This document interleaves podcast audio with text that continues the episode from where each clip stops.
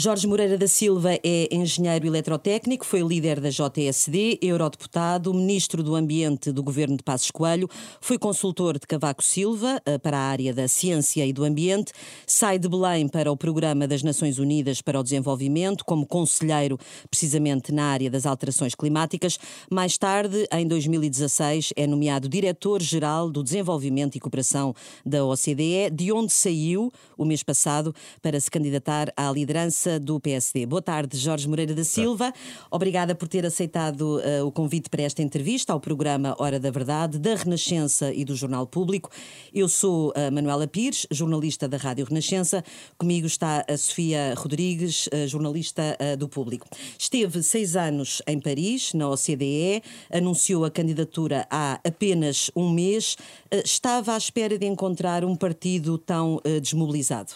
Estava à espera de encontrar um partido uh, à espera de uma refundação. Isto é, uh, para mim não foi uma surpresa aquilo que eu tenho verificado nos últimos dias, que é uma noção perfeita uh, de que esta é uma oportunidade que poderá ser a última para que o partido se refunde. eu considero que o partido está perante um, um dilema estrutural e essa era, aliás, a percepção que eu tinha e foi a razão pela qual me candidatei. Eu candidatei porque senti eh, com toda a experiência política que tenho, dentro do PSD e fora, eh, que o desafio do PSD é muito mais do que o desafio eh, associado à mudança de uma liderança ou de um perfil. Nós temos de encontrar uma nova, uma nova forma de organização, de abertura à sociedade, de modernização, mas também uma nova leitura, uma leitura mais atualizada do mundo e das nossas linhas programáticas. E, portanto, aquilo que esperava acabou por se verificar, que é, em termos práticos, uh, a percepção por parte dos militantes de que esta eleição é uma eleição uh, fundamental para o futuro do PSD, não nos próximos dois anos, mas uh, um futuro uhum. mais longínquo também. E como é que vai cativar o eleitorado, os mais jovens, a votar no PSD e até a conseguir mais militantes, que é uma das suas, um dos seus objetivos? Eu considero que os partidos só servem para alguma coisa se tiverem as propostas certas para as pessoas. Eh, e, portanto, considero eh, que o futuro do PSD e da resposta eh, a esse desafio de trazer mais gente e dinamizar mais o PSD passa por lançarmos de imediato propostas concretas que possam corresponder aos grandes problemas que o, que o país enfrenta. Eu considero que qualquer tipo de superficialidade, de abordagem meramente tática, tribunícia ou retórica, não corresponde nem àquilo que o país precisa, porque precisa de projeto e precisa de reformas, nem àquilo que o PSD precisa, que precisa de uma refundação programática e também no, no, no seu modelo de organização. Nesta altura, considera que o PSD se tornou irrelevante para os portugueses que não, não acreditam já neste partido? Não, o PSD não se tornou irrelevante, tornou-se, uh, continua a ser um partido fundamental. Uh, mas uh, não é por acaso que estamos há tanto tempo na oposição e não é por acaso que nos últimos 20 eh, anos eh, eh, só fomos chamados a governar em momentos de crise profunda. E eu não me conformo nem me resigno com um PSD que aparece apenas em fases de socorro e de emergência. Nós estamos a passar por uma fase idêntica à de outros partidos no estrangeiro, por exemplo. Eu recordo-me que depois de 18 anos de Thatcher e de Major, a única solução para o Partido Trabalhista, com Tony Blair, foi refundar-se, foi até eh, avançar com uma nova doutrina, que era a terceira via. O mesmo aconteceu, eh, ao contrário, com o Partido Conservador, com Cameron, que aproveitou aqueles anos todos de oposição a Blair para refundar o partido e ainda estão lá. Eh, Cameron, a seguir Theresa May e a seguir Boris Johnson. Ora, esses partidos o que é que fizeram? Esses partidos perceberam que uh, só teriam qualquer possibilidade de reformar o país se os uh, uh, eleitores percepcionassem no próprio partido a vontade de mudança. Eu espero que o PSD perceba que esta eleição uh, pode ser a última oportunidade de que dispomos para dizer aos eleitores que percebemos, que os compreendemos, que entendemos perfeitamente, que eles sabem que nós nunca falhamos a Portugal, mas que nesta altura querem mais do PSD do que um partido combativo na oposição, querem um partido que tenha projeto e eu tenho um plano para Portugal. Uhum. Acusa o seu adversário uh, interno de estar há três anos no terreno, enquanto o senhor está há apenas uh, pouco mais de três semanas. Admite que chegou tarde demais? Eu admito que não tirei a ficha primeiro e que não andei a almoçar, nem a jantar, nem a, no fundo a fazer um conjunto de contactos no terreno que lhe possam ter conferido e conferiram a lógica da precedência, aquela lógica de bom, é o próximo, na medida em que tirou a ficha primeiro. Eu acho é que essas lógicas não só estão ultrapassadas, como são mesmo a base do problema em que o PSD está. O PSD há muito tempo que não pensa. O PSD há muito tempo que não se dispõe uh, a interpretar os sinais de mudança da sociedade. Rui Rio não e fez vai... isso, não fez essa interpretação. Eu, eu, não estou a falar sequer de Rui Rio, estou a falar do partido no seu todo, estou a falar de mim, estou a falar de todos nós, no fundo, uh, de um partido que se foi habituando a saltar de líder em líder, uh, ajustar-se ao novo líder e tentar, em termos práticos, oferecer um projeto de poder que resultasse, em grande parte, da erosão de quem estava a governar à época. Ora, eu considero que isso hoje não é suficiente. Não acho que o PSD possa voltar a ter uma maioria absoluta em Portugal, que é o que é necessário para Portugal, se se limitar a desgastar e a criticar o Partido Socialista. Isso é essencial e eu serei líder da oposição e exercê-la de uma forma firme e enérgica, eh, mas isso não gera o capital de esperança que é necessário. Ora, eu considero que, apesar de estar no terreno há apenas um mês, como diz, ao contrário do meu uh, concorrente direto, que está no terreno uh, há anos, no fundo, preparando esta candidatura, que a reação que eu estou a obter dos militantes, porque o partido é deles e não é dos dirigentes, é uma reação que me dá uh, ânimo e esperança e dá mesmo confiança na vitória que espero alcançar eh, no dia 28 eh, de maio. Agora, há uma grande diferença, Sofia. Eh, eu estou no terreno, é verdade, há apenas um mês. Mas eu estou cá, na vida política, há 33 anos. E as pessoas reconhecem-me resultados. Portanto, no fundo, posso não ter andado a trabalhar o terreno para preparar a candidatura, e não andei, mas não precisei de muito para que os portugueses e os militantes se recordassem de tudo o que fiz, das reformas que lancei, desde eh, a criação do Sistema Europeu de Comércio de Emissões, que ainda hoje é o mecanismo mais ambicioso à escala global eh, de combate às alterações climáticas, e fui o autor eh, desse sistema quando era deputado europeu há 20 anos, como depois todas as reformas que fiz como secretário de Estado da Ciência, como secretário de Estado do Ambiente, com o Grama Rosa e Santana Lopes, e mais recentemente como ministro do Ambiente e do Ordenamento do Território, onde enfrentei interesses, ultrapassei obstáculos, a reforma da fiscalidade verde, das águas, do ordenamento do território, o lince ibérico, o corte nas rendas excessivas da energia. E o seu adversário não fez esta, essas reformas, é o que... Não, isso é evidente. Eu, eu julgo que cada um de nós tem o seu perfil a defender e o seu percurso. O Dr. Luís Montenegro tem o seu perfil, é um perfil mais tribunício, parlamentar, de comunicação. O meu perfil é um perfil mais associado à reflexão estratégica e depois eh, à gestão de pessoas, de projetos, de, envelopes financeiros de grande dimensão, liderança de reformas e entrega de resultados. Cada um responde pelo seu percurso e pelo seu perfil. O PST vai ter agora uma oportunidade de escolher se quer um líder tribunício, eh, que em termos práticos eh, aposta tudo na comunicação e num registro de escrutínio ao governo, ou um líder que seja capaz de fazer isso, e convenhamos, eu já o fiz também no passado, eh, eh, como dirigente político, presidente da JSD, eh, primeiro vice-presidente do PSD durante muito tempo, mas também que seja capaz de conferir a credibilidade que me parece que só pode resultar de, um, de uma experiência de quem fez. O saber fazer e entregar resultados deve ser, presumo, em política ou em qualquer atividade de serviço público, o mais determinante os militantes do PSD decidirão. Eh, mas eu não quero apenas eh, eh, valer por aquilo que fiz. Eu valho pelo projeto que tenho para o país. Eu preparei-me para esta função. Eu há muitos, muitos anos que fui refletindo com muita gente, lancei a plataforma para o crescimento sustentável, uhum. lançando uma visão pós-troika, fui coordenando relatórios na OCDE, coordenei mais de 500 relatórios nos últimos anos na OCDE, lancei um livro há seis meses e, portanto, eu tenho um, um, conjunto de propostas, um plano para o país. Eu não podia deixar o plano no bolso, à espera que daqui a dois anos me fossem buscar a Paris, quando fosse mais conveniente. Eu tive muitos amigos e muita gente a dizer-me: não se meta nisto, isto é a altura agora de escolher alguém só para desgastar, e daqui a dois anos escolhemos um candidato a Primeiro-Ministro e essa é a sua altura.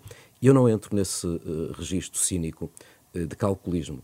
Eu arrisquei tudo, Uh, uh, aliás, seguindo uh, a máxima de Sá Carneiro, que dizia que a, a, a, política sem, sem risco é uma chatice e sem ética é uma vergonha. Ora, eu acho que este é um momento em que todos que têm um plano não o podem deixar no bolso e têm de se apresentar. Eu escrevi a minha moção, eu considero que as ideias são de tal forma importantes que não se devem subcontratar e não deixo de registar que o meu adversário direto nesta eleição dá tanto valor às ideias que até foi buscar para coordenar a sua moção quem escreveu o programa de, de Rui Rio, em termos práticos, resulta daqui um, uma, de duas, uma de duas coisas. Ou uh, uh, uh, tinha uma divergência profunda com Rui Rio no plano programático, e nesse caso não se entende como é que vai buscar para coordenar a sua moção, para escrever o seu projeto, uhum, uhum. alguém que liderou as ideias, de, as ideias de Rui uhum. Rio, ou então não tinha divergência nenhuma no plano programático e era apenas uma, uma questão de ambição pessoal. Quanto a mim, a questão é muito mais simples. Tudo o que está na moção que é a reconquista do direito ao futuro, com quatro uh, uh, metas, com 17 objetivos e com 13 missões, é um plano que eu escrevi, que elaborei, obviamente ouvindo muita gente durante mais de 10 anos, uh, mas revela autonomia de pensamento. Eu acho que a autonomia de pensamento, a capacidade de pensar pela própria cabeça, de agregar, mas na hora, de, na hora da verdade, arriscar, eh, com eh, pensamento próprio é essencial em política. A política não é um clube de amigos, eh, não é uma coisa que, em que as ideias se colhem à última hora, herdando, no fundo, sugestões de outros, repetindo aquilo que nos repetem ao ouvido. Quer dizer, isso não, isso não é política, isso, isso pode ser um registro comunicacional. Nós estamos a escolher, fazendo a metáfora, nós estamos a escolher o CEO do PSD para ser o CEO do país. Não estamos a escolher o diretor de marketing ou relações públicas. E essa é uma questão essencial. Uh, Deixe-me ir à, à, sua candidatura mais uh, do ponto de vista dos apoios internos. Uh, não, ela não gerou o apoio da, das, das, principais distritais do partido. Os líderes da JSD dos autarcas sociais-democratas estão com Luís Montenegro. Miguel Poiás Maduro veio publicamente dar apoio à sua candidatura. Paulo Rangel vai ficar de fora e Carlos Moeda está em silêncio. Esperava ter mais apoios? Eu não procurei os apoios. Eh, eu acho que é muito importante eh, notar a diferença. Eh, eu não telefonei a ninguém a pedir apoio. Eu dei a conhecer a minha candidatura e algumas pessoas generosamente quiseram tornar público esse apoio. Eu, obviamente, fiquei muito contente com o apoio que me foi dado pelo fundador do partido, Dr. Balsemão, pela doutora Manuel Ferreira Leite, e por muitas figuras, incluindo o professor Poiás Maduro e o Dr. Carlos Costa Neves, que estiveram os dois no núcleo duro da candidatura de Paulo Rangel. Quanto aos presidentes das distritais e das estruturas autónomas, eh, eh, eu preferiria que não tivessem assumido uma posição, porque em eleições uh, diretas, quem votam são os militantes. Cada militante tem um voto e são os, os militantes que decidem. Se me perguntam se eu gostava de ter a título individual uh, o apoio de alguns dirigentes, claro que sim, a título individual, porque eu quero ter o apoio do maior número de pessoas, de 44 mil militantes que podem votar. Agora, eu não confundo uh, os dirigentes com os militantes. Os dirigentes que eu respeito, prestam um serviço notável ao partido, uh, não são donos de votos. é pressupor, de uma forma errada, que só porque alguém apoia, que leva atrás dezenas ou centenas ou milhares de, de votos. Eu tenho demasiado respeito pelo partido tenho demasiado respeito eh, pelos dirigentes e demasiado respeito por mim próprio para aceitar uma campanha que, em termos práticos, eh, eh, nos faz regressar a um certo feudalismo. O PST só se refunda, só se reconstrói, só se renova, só se regenera se der verdadeiro poder aos militantes e se assumir que a liberdade dentro do partido e a responsabilidade são uh, critérios essenciais. E eu estou uh, muito confiante no resultado desta eleição, até porque tenho muitos presidentes distritais e autarcas que me têm, têm dito: olha, o problema é que já tinham falado comigo há muito tempo. eu uhum. até me causa aqui algum embaraço, eu não sabia que ia concorrer. mas agora não posso voltar atrás. Mas está arrependido de ter não, não, não. começado esta campanha de, de, tarde? De, de modo algum, porque eu quis fazer um teste ao partido. Eu podia ter, eventualmente, pré-anunciado a candidatura há mais tempo, mas eu quis mesmo que o, perceber, o partido percebesse que eu vim para operar uma mudança profunda. E se as pessoas não esperaram por mim ou por outros para manifestar o seu apoio, sem sequer dar o benefício da dúvida a um processo eleitoral que ainda estava para começar, bom, eu quis que o partido percebesse que a minha abordagem é uma abordagem diferente. Causou embaraço? Causou. Eu tenho muita gente neste momento que uh, enfrenta esta eleição com algum embaraço, dizendo-me: Eu não sabia que o senhor ia concorrer, mas agora não posso voltar atrás. Uh, e o que é que está a acontecer? Em muitos distritos em que os presidentes distritais assumiram esta posição e agora não podem voltar atrás. O que está a acontecer é que os militantes lhes estão a transmitir querem votar em mim. E em termos práticos, não sei se notaram que uma boa parte dos presidentes distritais deixou de aparecer.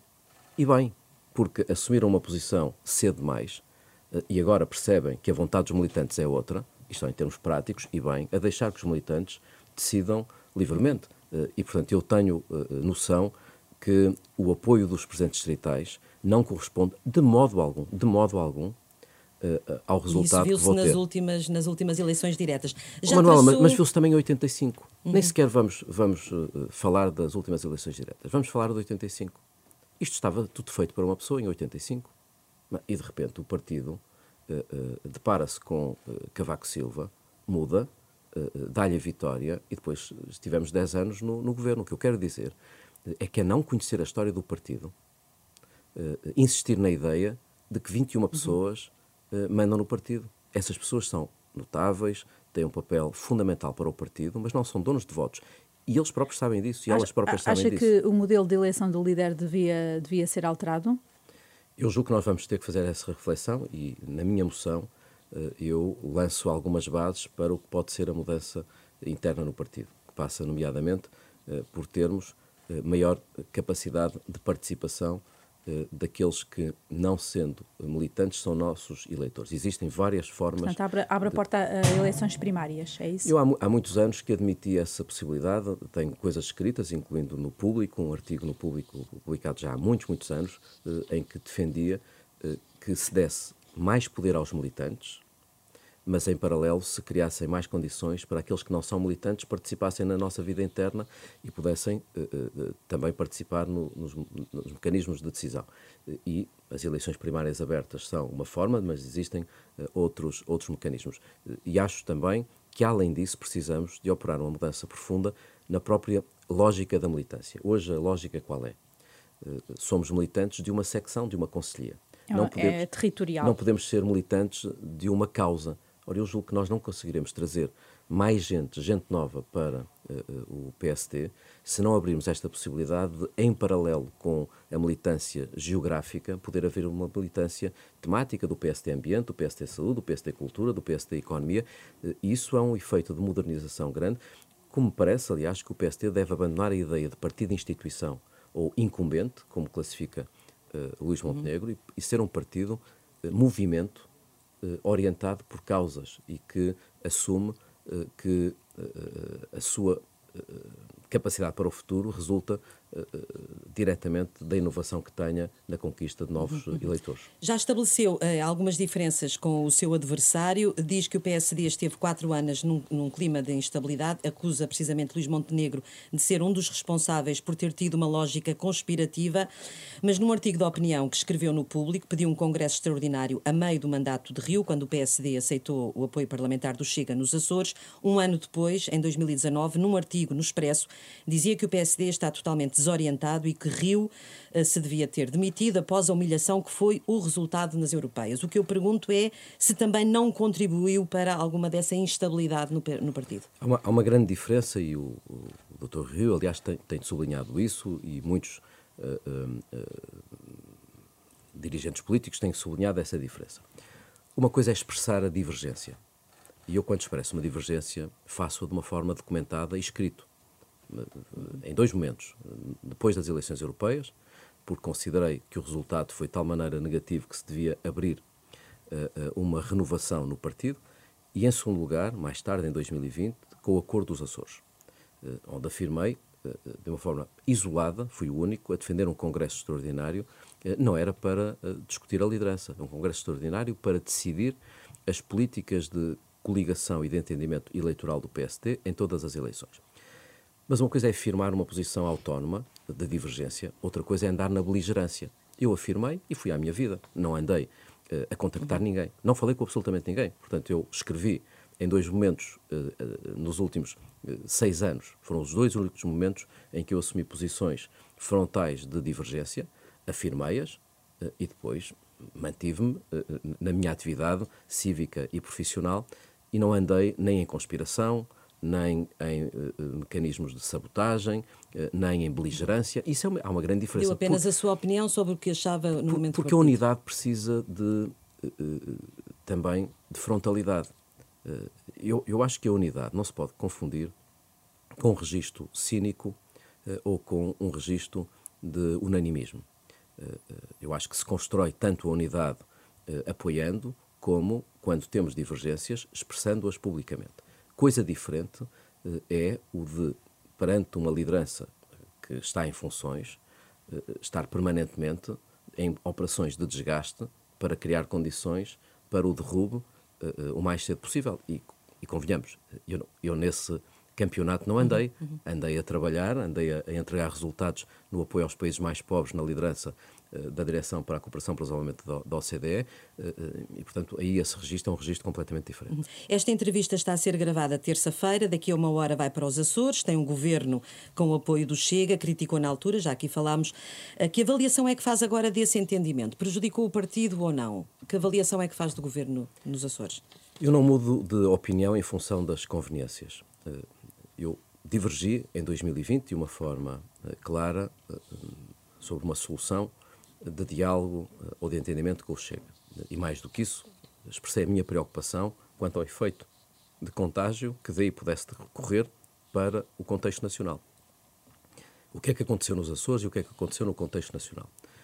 Nos Açores temos tido um excelente governo liderado de uma forma competentíssima por José Manuel Bolieiro, e os únicos problemas que tem tido resultam da chantagem que o deputado do Chega vai provocando, o que prova que, eh, para o futuro, é evidente que o PSD deve apostar tudo numa maioria absoluta nos Açores.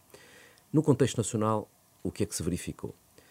Que a existência dessa ambiguidade, que eu uh, sempre considerei uh, um risco, foi a derrota nas eleições legislativas em maioria absoluta do Partido Socialista. Eu não tenho dúvidas nenhumas de que foi por termos eh, sido ambíguos na relação com o Chega e não termos traçado uma linha vermelha inultrapassável que o eleitorado moderado e de centro não arriscou. Ora, eu considero para o futuro que o PSD não tem qualquer possibilidade de vencer eleições legislativas com maioria absoluta se existir o mínimo risco eh, percepcionado pelas pessoas de que possa haver algum tipo de diálogo ou de entendimento com o Chega. Considero, aliás, grave que o meu concorrente direto não só não tenha dito nada em 2020, como não tenha percebido o que aconteceu entretanto e agora esteja literalmente a zigue-zaguear em todas as entrevistas que dá. E pior do que isso, a sua moção abre deliberadamente as portas a um entendimento com o Chega em todo tipo de eleições. Ora, eu considero que isso é condenar o PSD a uma pequena minoria. Mas não é isso que os militantes, é isso que os militantes querem para chegar ao poder? Acha que é isso? Ora, eu espero que, eu espero que os militantes percebam que com a solução de Luís Montenegro vamos ficar mais pequenos. E com a minha solução vamos crescer. Porque é muito simples, é fazer as contas. E é aqui uma questão não apenas de princípio, e a questão é essencial, eu, independentemente das questões táticas e de eficácia eleitoral, eu assumiria sempre esta posição. Mas neste caso, porque é uma questão de princípio, mas neste caso, ainda por cima, é uma questão de eficácia eleitoral. Não havendo uma uh, noção clara da parte dos eleitores de que não há qualquer possibilidade de entendimento entre o PSD e o Chega, os eleitores do Chega que expressam voto de protesto não sentirão necessidade de votar no PSD para retirar o PS do governo, porque acharão não há nenhum problema em votarmos no Chega, porque amanhã nos podemos entender. Essa, essa e os eleitores de Luís só, só para concluir, vai impedir mas, vai impedir o PSD de chegar ou de batalhar por uma maioria absoluta, não, é isso? Estou perfeitamente convencido disso. Até porque, e agora a segunda parte da, da, da, da resposta, e os eleitores de centro, se sentirem que uh, há o risco de qualquer entendimento com o Chega, não votarão no PSD. Portanto, eu considero que uh, esta linha vermelha que eu traço é uma linha vermelha importante do ponto de vista dos princípios, mas é uma linha vermelha fundamental para o PSD ter maioria. O PSD precisa de ter 2 milhões e 300 mil votos para ter maioria absoluta. Neste momento temos 1 milhão e 600 mil votos. Se o PSD for ambíguo na relação com o Chega, não cresce nem à direita, nem cresce à esquerda. Está condenado a ficar num registro pequeno. E eu considero grave que uh, o uh, Dr. Luís Montenegro não só não tenha percebido o que aconteceu, como se prepare mesmo para uh, agravar esta tendência. E eu acho que esta é uma questão central. Portanto, eu não tenho uma obsessão com o Chega. Eu tenho é uma obsessão com duas coisas: princípios e valores. Segundo, retirar o PS do governo para que o PSD possa ter uma maioria absoluta. E acho que esta uh, uh, posição de relativismo face ao Chega afeta os valores e a integridade do PSD e condena o PSD a ficar muitos e muitos anos na oposição. Uhum. E eu espero que os militantes percebam isto. Vamos avançar, tal como o seu adversário, o senhor não é deputado e tem uma direção parlamentar, caso seja eleito, eleita para um mandato de dois anos. Que avaliação faz até agora do trabalho de Paulo Mota Pinto na liderança da bancada? Faço uma, faço uma excelente avaliação. Acho que o professor Mota Pinto, uh, que uh, é um político experimentado e com uma grande credibilidade externa na sua vida profissional eh, e carreira académica, foi eleito por uma larguíssima maioria no Parlamento e tem feito. Uhum. Portanto, se um for eleito lugar. no próximo sábado, ele manter-se-á como líder da bancada parlamentar? Eu, eu, eu, não, eu não quero entrar numa discussão que, desde logo, uh, uh, depende da vontade do, do professor Paulo Mota Pinto. Eu, eu direi, tem toda a legitimidade para, para continuar e, do meu ponto de vista, está a fazer um excelente mandato. Agora, ele terá de dizer se tenciona continuar eh, ou não, qual é a sua vontade. Eu faço uma avaliação muito, muito positiva, como perceberam, nos últimos, nas últimas semanas tem conseguido colocar o Partido Socialista em, em posições de grande dificuldade, eh, seja no debate orçamental, seja no debate eh, sobre questões sociais e, e, e de natureza uhum. institucional. Tem defendido que é preciso espírito de unidade no PSD. Se perder no próximo sábado esta eleição, o que é que está disponível para fazer, para ajudar uh, essa unidade? Está disponível para integrar, uh, para aceitar alguma responsabilidade na liderança de Montenegro? Eu não vou responder a um cenário que não quero ponderar. Uh, eu estou confiante na vitória, é nesse cenário que, que, que estou focado em especial eh, porque considero que dessa vitória pode resultar eh, um, um processo eh, de reformas estruturais que o país precisa. Eu apresentei várias propostas nas últimas, nas últimas semanas. Algumas delas têm sido mesmo muito bem acolhidas por pessoas de dentro e de fora do PSD, desde logo a contabilização do capital natural, uma reforma fiscal verde, que, uma reforma fiscal que vá além uh, uh, da conversa sobre a descida da carga fiscal, que é evidente que tem que descer, uhum. mas que envolve a fiscalidade verde, a descida do IRC, a maior progressividade no IRS, uh, reformas ligadas à segurança social, não tem sido discutido, mas eu apresentei as bases para uma reforma da segurança social, para o reforço da autonomia das escolas, a reforma do sistema político, além do sistema eleitoral, posicionar Portugal como um fornecedor de eletricidade renovável para o centro da, da Europa, mas também no plano europeu eh, defendi uma mudança profunda com a eleição direta eh, do Presidente da Comissão Europeia, com uma reforma do uh, Pacto de Estabilidade e Crescimento, tornando mais flexível, atendendo uh, à natureza reprodutiva do investimento em áreas como a educação, a ciência, uh, o ambiente e a transição digital, mas também as reformas ligadas ao investimento capaz de colocar Portugal não como beneficiário dos 16 mil milhões da bazuca, mas como um país que quer atrair os 379 bilhões que estão disponíveis no mercado internacional. Queria ouvir também a sua, a sua opinião sobre, perante este aumento de inflação e a perda real do poder de compra de muitas famílias, a oposição acusa o governo de não dar resposta neste orçamento de Estado, que está em votação esta semana na Assembleia. O seu adversário defende a criação de um programa de emergência social e o senhor defende o aumento de salários para dar resposta a este aumento de inflação? Não, eu, eu, defendo uma, uma, uma resposta uh, integrada e abrangente. Desde logo, o orçamento tem de corresponder à verdade. E este orçamento é um ato de fingimento, porque finge uh, níveis de inflação que sabemos que são irrealistas, só para poder disfarçar o facto de vir a receber mais receita do que estão a comunicar para não aumentar a despesa necessária como deveriam para o apoio aos pensionistas e aos reformados. Portanto, parece-me evidente que há desde logo um problema de transparência e de credibilidade na política uhum. orçamental. É tanto mais grave quando sabemos que eh, o tempo dos juros baixos acabou. Eh, e eh, a circunstância de estarmos. Ainda vai agravar mais a vida das famílias. Precisamente, e a circunstância de estarmos com uma política orçamental que não é credível tem dois problemas. Tem um problema de natureza institucional e um de natureza social. No plano institucional, os nossos credores começam a olhar novamente para Portugal como um país que eh, eh, não está com uma política orçamental credível. Eh, tanto mais que se desperdiçou a oportunidade para alongar as maturidades da dívida quando, quando os juros estavam baixos. E agora arriscamos-nos a ir buscar a almofada financeira para fazer o pagamento da dívida. Mas no plano social também. nós precisamos de ter respostas sociais, nomeadamente na saúde e na educação, que ultrapassem os atuais constrangimentos. todos viram as notícias eh, incluindo sendo na Renascença e no público, eh, eh, do, do número de portugueses sem médicos de família, que passou de 1 milhão para 1 milhão e 300 mil, do, da diminuição do número de professores, os riscos associados à pobreza infantil, ainda aqui discuti neste estúdio um estudo da Fundação Francisco Manuel dos Santos que apontava para o agravamento das desigualdades sociais, o que significa que nós precisamos... E isso como, ter... é, que se, como é que se resolve? É aumentando os salários, como defende, nomeadamente a esquerda, que, que, que devia ser o aumento dos salários para fazer face a este. Parece-me evidente, parece evidente que os salários têm de aumentar na medida em que a inflação está a aumentar. Mas não basta ter uma conversa sobre o aumento dos salários, porque uhum. é uma conversa assistencialista. Nós temos é que pôr a economia a crescer.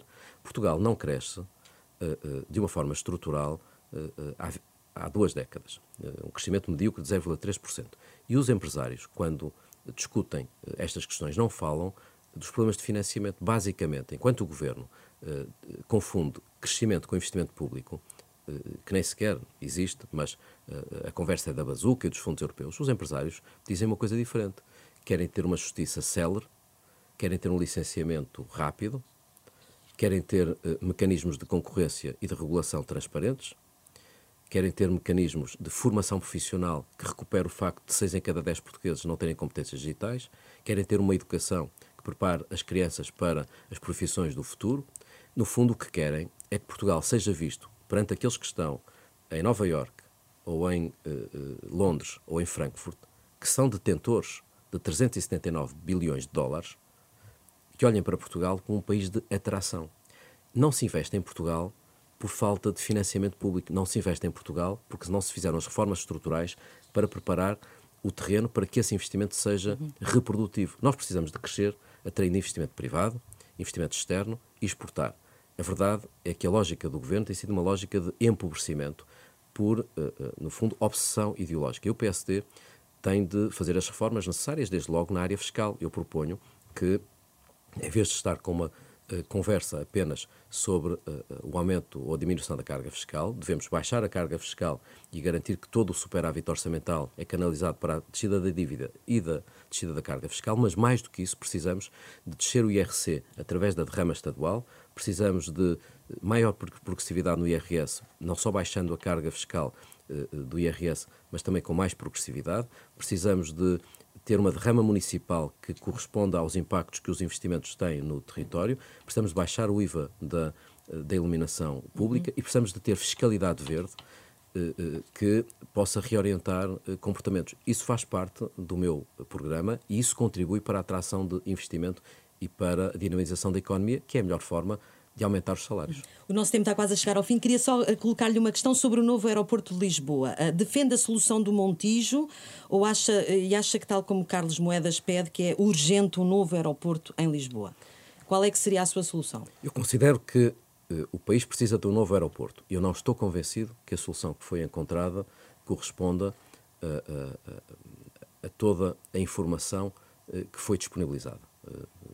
Reconheço eh, em muitos especialistas, seja da área das infraestruturas, seja da área aeroportuária, seja da área do ambiente, razões que me, que me levantam dúvidas. E, portanto, eu considero que esse tema uh, tem de ser discutido. Uma coisa é a urgência de um aeroporto. Uh, e acho que todos concordamos que é preciso um aeroporto que corresponda ao crescimento da procura. Outra coisa é saber se a solução encontrada é a solução mais correta. E eu confesso que não estou convencido quanto a isso, quando vejo toda a documentação que foi sendo produzida que aponta para algumas dúvidas. Uhum, uhum. Ok, não temos tempo para mais. Muito obrigada, Jorge Moreira da Silva. Muito obrigada. Obrigado.